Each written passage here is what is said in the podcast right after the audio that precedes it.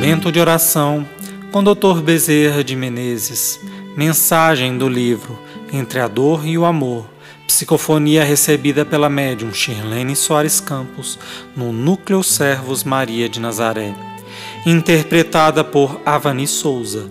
Música executada pelo violonista Ranieri Guimarães.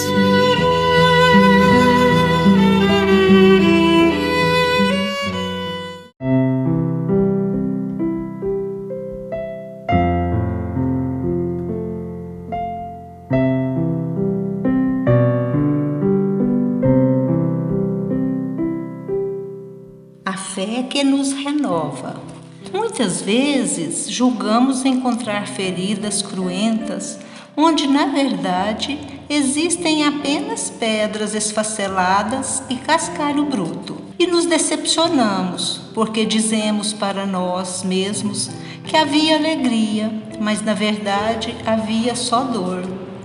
Tantas foram as vezes em que amigos muito queridos do coração se afastaram, buscando novos horizontes e novas experiências. Ficamos às vezes entristecidos e julgamos ingratos. No entanto, esquecemos os amigos tão queridos que chegam todos os dias e todas as horas para nos preocuparmos tão somente com um, dois, três ou quatro que se foram, quando tantos e tantos outros chegaram com as mãos repletas de glórias.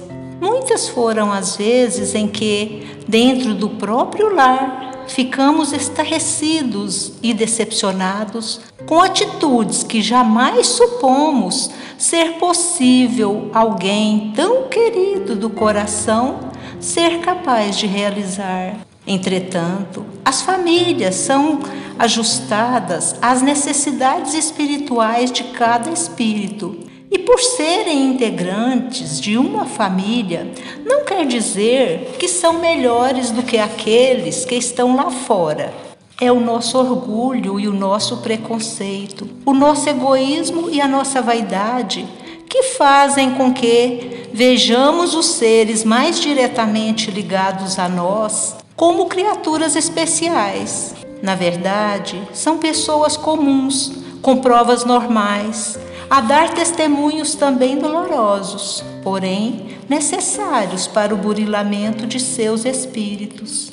O importante, meus filhos, é que em qualquer situação, em qualquer dificuldade, em qualquer experiência, enfermidade ou luta, mantenhamos a fé, porque a criatura que não é capaz de acalentar a fé, a fé em vida, dificilmente vai ter aquilo que convém ao espírito.